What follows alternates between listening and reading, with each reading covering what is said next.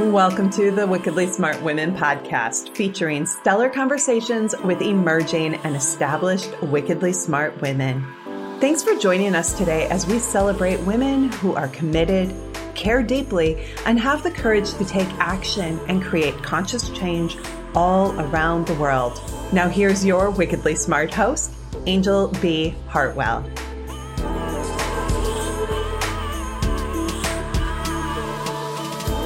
Welcome to another episode of the Wickedly Smart Women podcast, where we celebrate wickedly smart women and provide our listeners with a wealth of wisdom, along with immediately actionable steps to be smarter, spunkier, and more successful in their impact and their leadership. This is your host, Anjel B. Hartwell, and today we welcome our very special guest, Amy Zerner. Amy is a multidisciplinary artist and the recipient of a National Endowment for the Arts Visual Artists Fellowship Grant in the category of painting. She attended Pratt Institute and has made her home in East Hampton, New York since 1967, where she lives with her husband of 47 years, author Monty Farber. Amy has sold her one of a kind art couture jackets, coats, and caftans at Bergdorf Goodman for 22 years, along with her unique jewelry designs. She has exhibited her mixed media work extensively in many one person and group shows. Her mixed media collages illustrate the best selling spiritual books and oracles that she has created with Monty, with nearly 3 million copies in print in 18 languages. Amy, welcome to the show. Thank you. Thanks for having me. I am so delighted that you're here. I actually interviewed you and your husband on my other podcast, Leading Visionaries. And so, for those of you who are listening here at Wickedly Smart Women, you can definitely also go over to Leading Visionaries and check out that interview with both of them. But this is this is you today, Amy. And so, I want to start our conversation about, you know, the role, the importance of art and creativity and beauty in the world, especially as the world seems to be becoming more and more dark. Yes, I, I mean it's so important in our lives. I come from a family of artists, so I was always surrounded by my grandfather's paintings and my sister's art and my mother's art, and it was a natural way of life. And I just growing to be an artist myself, the power of color is so important. And as a fashion designer, feeling yourself, feeling protected, feeling beautiful. So, in all areas of life, art is everywhere. It's on us, it's in us, it's around us. And sometimes I think people don't take that into consideration. Luckily, with the oracles that we do, I know people look at art that way all the time uh, and it's beautiful how popular that is now. But we can we can make conscious choices of what to put in feng shui. I totally believe in you know what you put where and how to balance your environment, and that creates like a nest. Uh, and we all need our sanctuaries to truly be ourselves and to feel safe and comfortable. And we are bombarded with toxic news. We're bombarded with illusion of you know what's real and what's not real so we have to make our own world my husband and i call our business the enchanted world and that's what we believe in mm, well and your world is very enchanting i actually got my very first book from you and your husband was about relationships and it was like a book that had the oracle in the back yes, yes. of the book I can't remember the title right now, but it was Light and Laughter. Yeah, yeah, yeah. That's the book.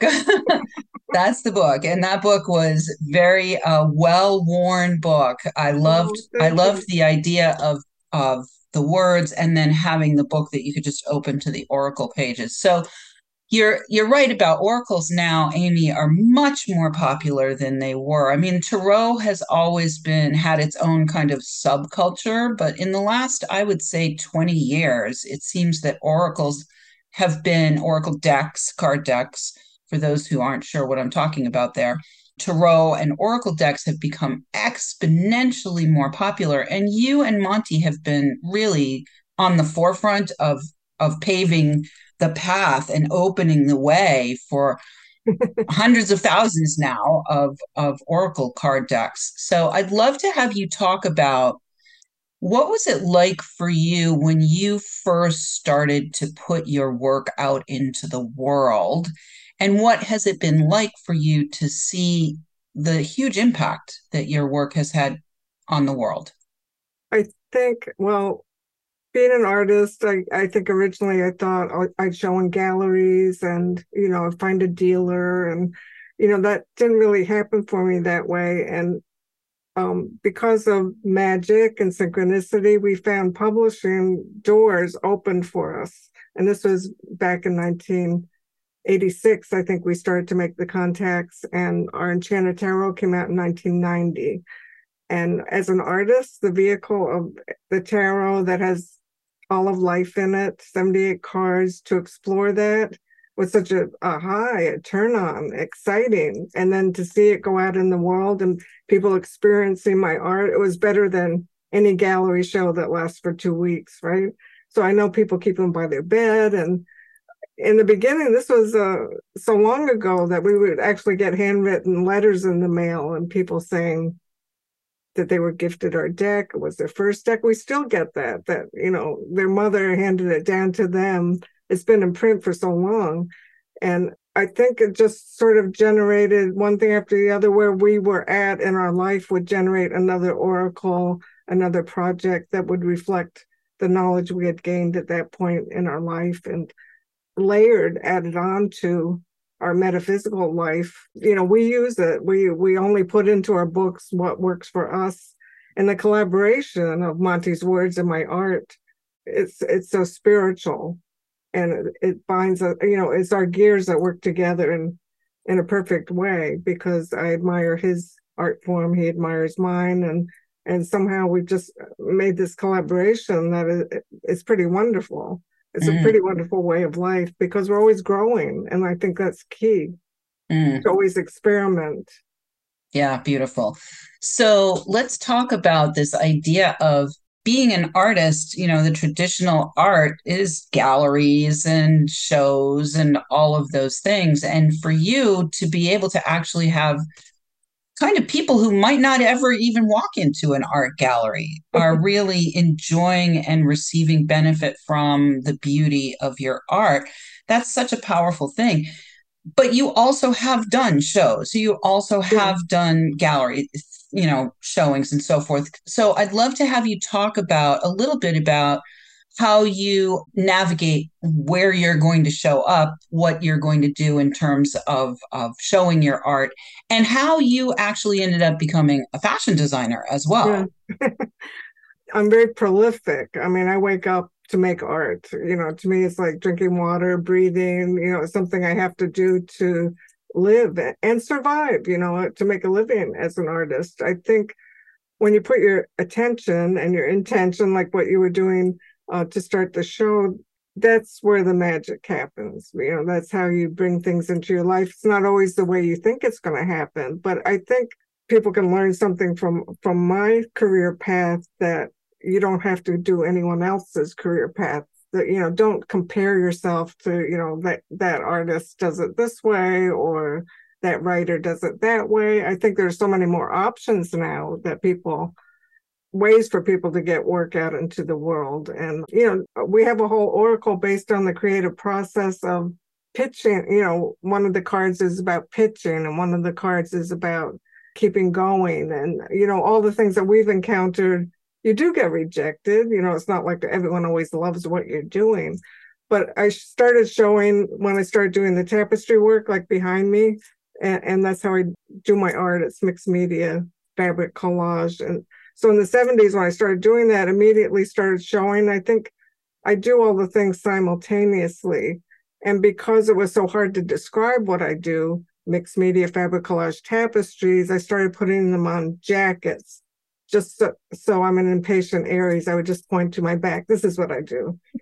and I ran into, you know, this the magic of synchronicity. I ran into an old friend who she saw it. She said, Oh my God, I love this. She said, I could sell these. And she said, I work at Bergdorf Goodman in New York. And I, I had never even been there, or maybe I'd been there once and they looked at me like I was shoplifting, you know, when I was young. it's a very high end store. It's like a, the big, you know, the most luxurious store in the world. And I had maybe five jackets at the time. She brought me into the buyer and they took me right away. Was one of those things that obviously was destined. You have mm-hmm. the book Destiny. I see the word destiny behind you. Mm-hmm. And I was not trained as a fashion designer. And this is the thing that people have to take an opportunity, right, when it comes and not think, oh, I can't do that or I'm not up to the task. You know what?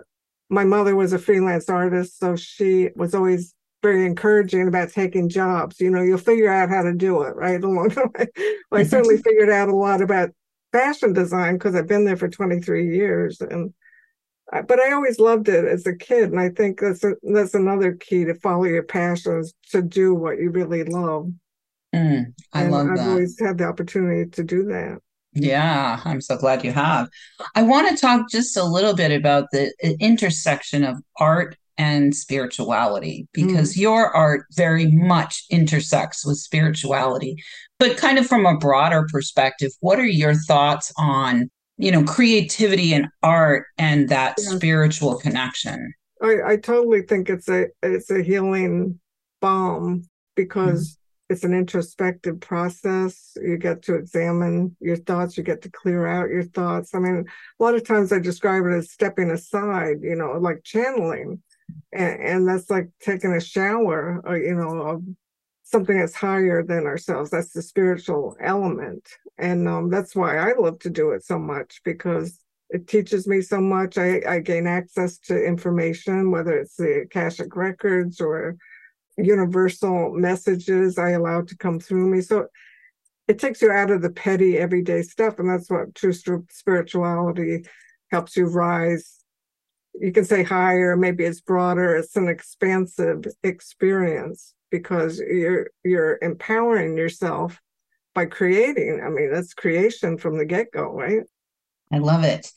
Let's talk a little bit too about the magic of synchronicity. For those listeners who may not know what that means, I'd love to have your take on the magic of synchronicity.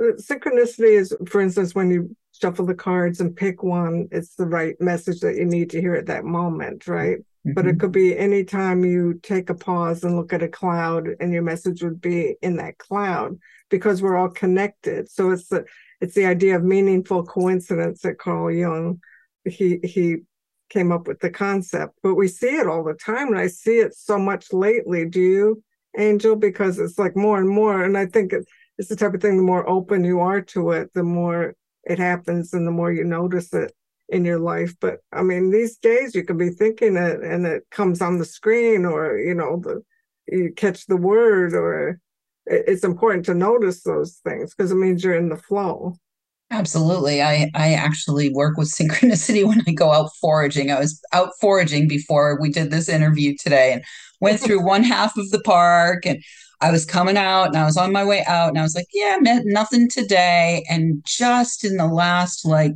50 feet, I look off to my left because I could hear the mushrooms. They were talking to me, oh. and there oh. was like seven and a half pounds of hen of the woods uh, oh synchronistically manifested right there for me. Well, All right. idea of asking you will will receive. Exactly. All right. We're going to take a quick break, but when we come back, we're going to talk more about where people can find you. But right now, Wickedly Smart Women, we could use your help. If you're enjoying this show, please consider joining our community, making a donation at wickedlysmartwomen.com and sharing with your lovely lady friends who you think might benefit from our content. Help a gal out and let your sisters, mothers, daughters, friends, and colleagues know about the show so that we can serve them too. We are celebrating. We just won our 10th and 11th awards. So, award number 10 was in the People's Choice Podcast Awards. That's the third time we've won that award. And award number 11 was the W3 Awards. And that's the third time we've won that award as well. So we're really celebrating. Want to thank all of our hugely contributory guests who have helped us to be an award winning show, as well as my team and all of our listeners around the world. I do want to also celebrate that we are now up to 112 countries and say a big thank you to those listeners who are downloading, rating, and reviewing. We are welcoming thousands of downloads from all over the world. Want to shout out this week to our new listeners in Reunion, which is a little island that's in the list in the middle of Indonesia somewhere and Montenegro. And we will be right back with Amy Zerner.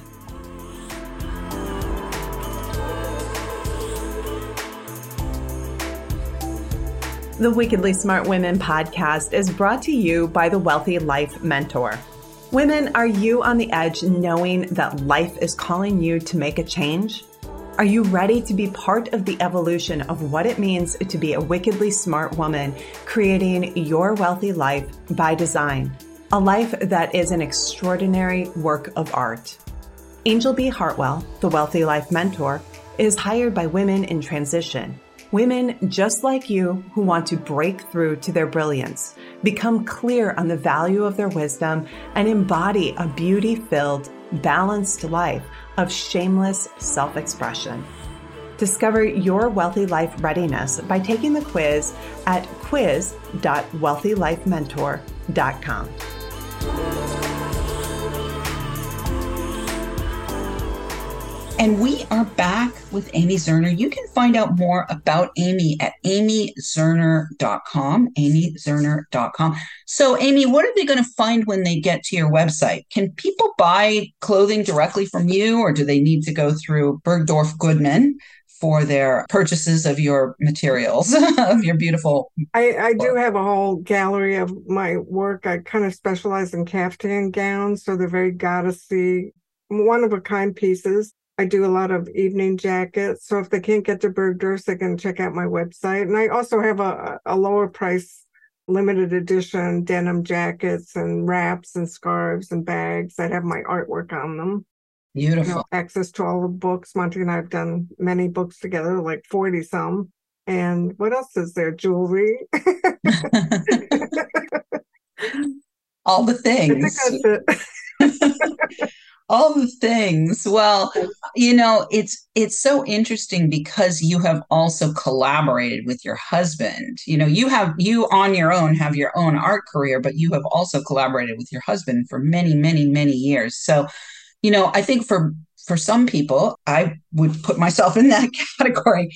It's like a dream come true to have your mate also be your working partner. And I think that's a beautiful, beautiful thing. So I'd it's love nice to have you, you, like that. It's nice that you like that idea because some people say, How do you live and work together? You know, they can't imagine that. But yeah, well, I'm glad you get it. So. I think it's a beautiful thing. I think it's it you know it it's it just to me it enriches the whole the whole experience of your life. You're you're in your own literally your own enchanted world. Yes.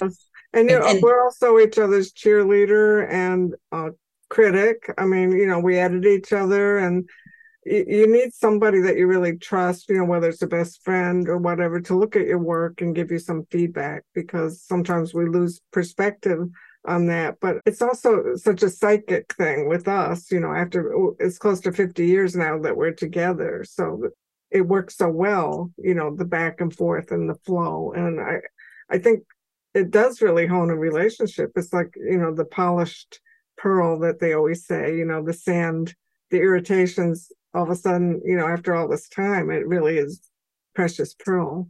Mm, beautiful.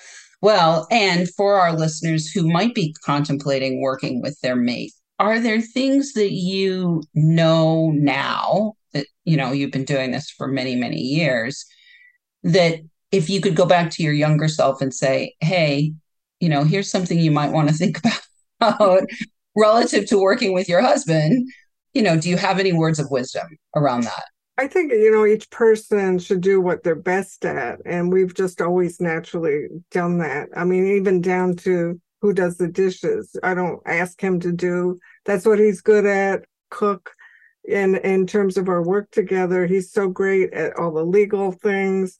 I mean, we all have our, our, specialties in a way.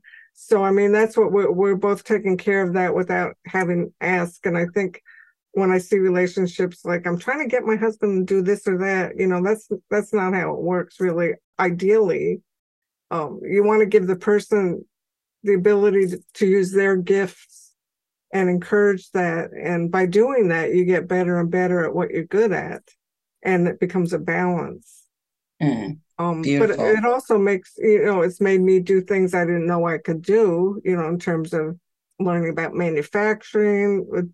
It's not all fun and games. I mean, you know that. I know you're a hard worker.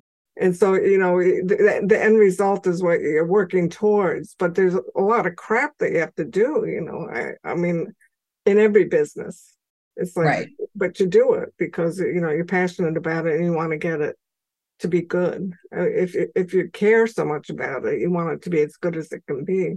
Absolutely. Well, I would, you know, one of the things I'm working on in my own enchanted world, because I loved that idea of having your own enchanted world. In my own enchanted world, I'm working internally on dismantling this idea of I have to work hard and instead framing it like this is a devotion.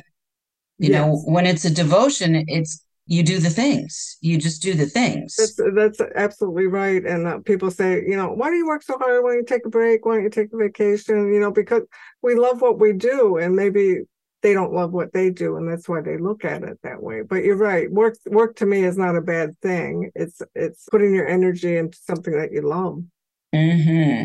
Well, you know, one of the things that I've also experienced is channeling. I've channeled art and I've channeled books and I've channeled a lot of things. And for me, when I'm in that zone, I feel nourished. I it doesn't yeah. feel like work. So I'd love to have your perspective on like what do you experience when you are accessing the divine and allowing yourself to be this channel and and what are some of the things that you do to keep your channel clear i think and i think this is true of monty in terms of his writing when i make art it's an adventure i don't want to plan it I want it to be spontaneous. You know, maybe that's because I have a lot of Aries in my chart.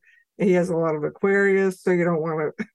I don't make a sketch, you know. So for me, it's like, what's going to come through? You know, it's like I look forward to that, and it's always not what I expect, and it's always more than than I could imagine. You know, so to me, that's what it's like. It's really opening up, and opening up, it opens your heart you know, sometimes when you go into the outside world out of your enchanted bubble, when you open that much, you know, when you're used to channeling, I would say that's the only thing to guard against. You know, the, sometimes you have to protect yourself when you go out. You know, you don't want to bring everything in. But when you're in your sanctuary, in your sacred space, which is what an artist needs to create for themselves, whether it's a writer, you need. I was just talking to a friend of mine, encouraging them to make that sacred space where you go to create and you go tomorrow to create there and you it's a continuation of the energy. When i go into my studio it has all the energy of everything i've done there. And that feeds you also. Mm, beautiful well, I want to talk a little bit about this way that you make art, these mixed media fabric collages. I've seen some things on Instagram or Facebook where, like, I look in your studio and there's like a zillion little pieces of fabric everywhere. what did I get myself into? Yeah.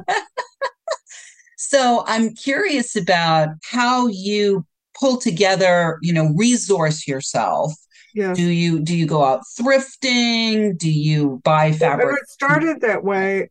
We have a lot of wonderful local thrift shops. So I started in the 70s dyeing my own clothes and finding beads and wonderful old things. In those days you could really find antique things, you know, from from the 1800s and they, they always intrigued me so much and started using them like paint, you know, in the collage. So I had a limited palette at that time, and now it's grown into bins and boxes and floor to ceilings, you know, itemized, you know, this is sky and this is trees. And those are my, those are the things that I draw on. So when I lay out a blank canvas, I start going through my boxes and my files and pulling out things that attract me and things that it's like a diary you know where i'm at today what it's it's going to signify and what it's going to convey and try to capture that.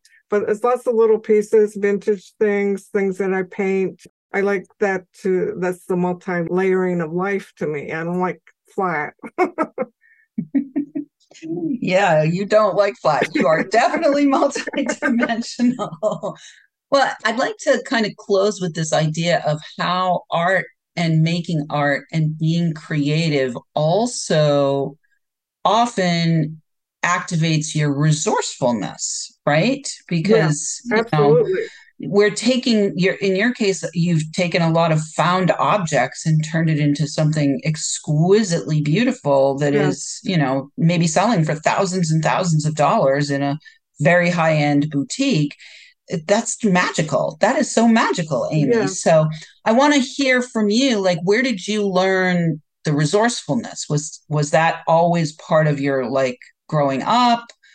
Was was i think it must have been. I, I was very encouraged to be an artist and always had lots of art materials because my mother made her living as an artist and i always entered contests as a kid.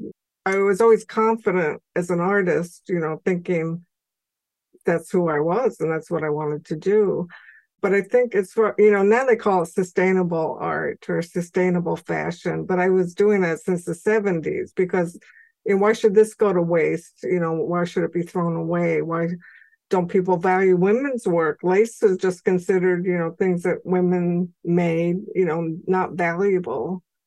It was valuable to me because I could feel the energy of the handwork. And I, to me, that, you know, the energy comes through the hands. It's like a, a healing. And I think of my art as healing medicine. It heals me and hopefully it, it conveys that and heals other people too.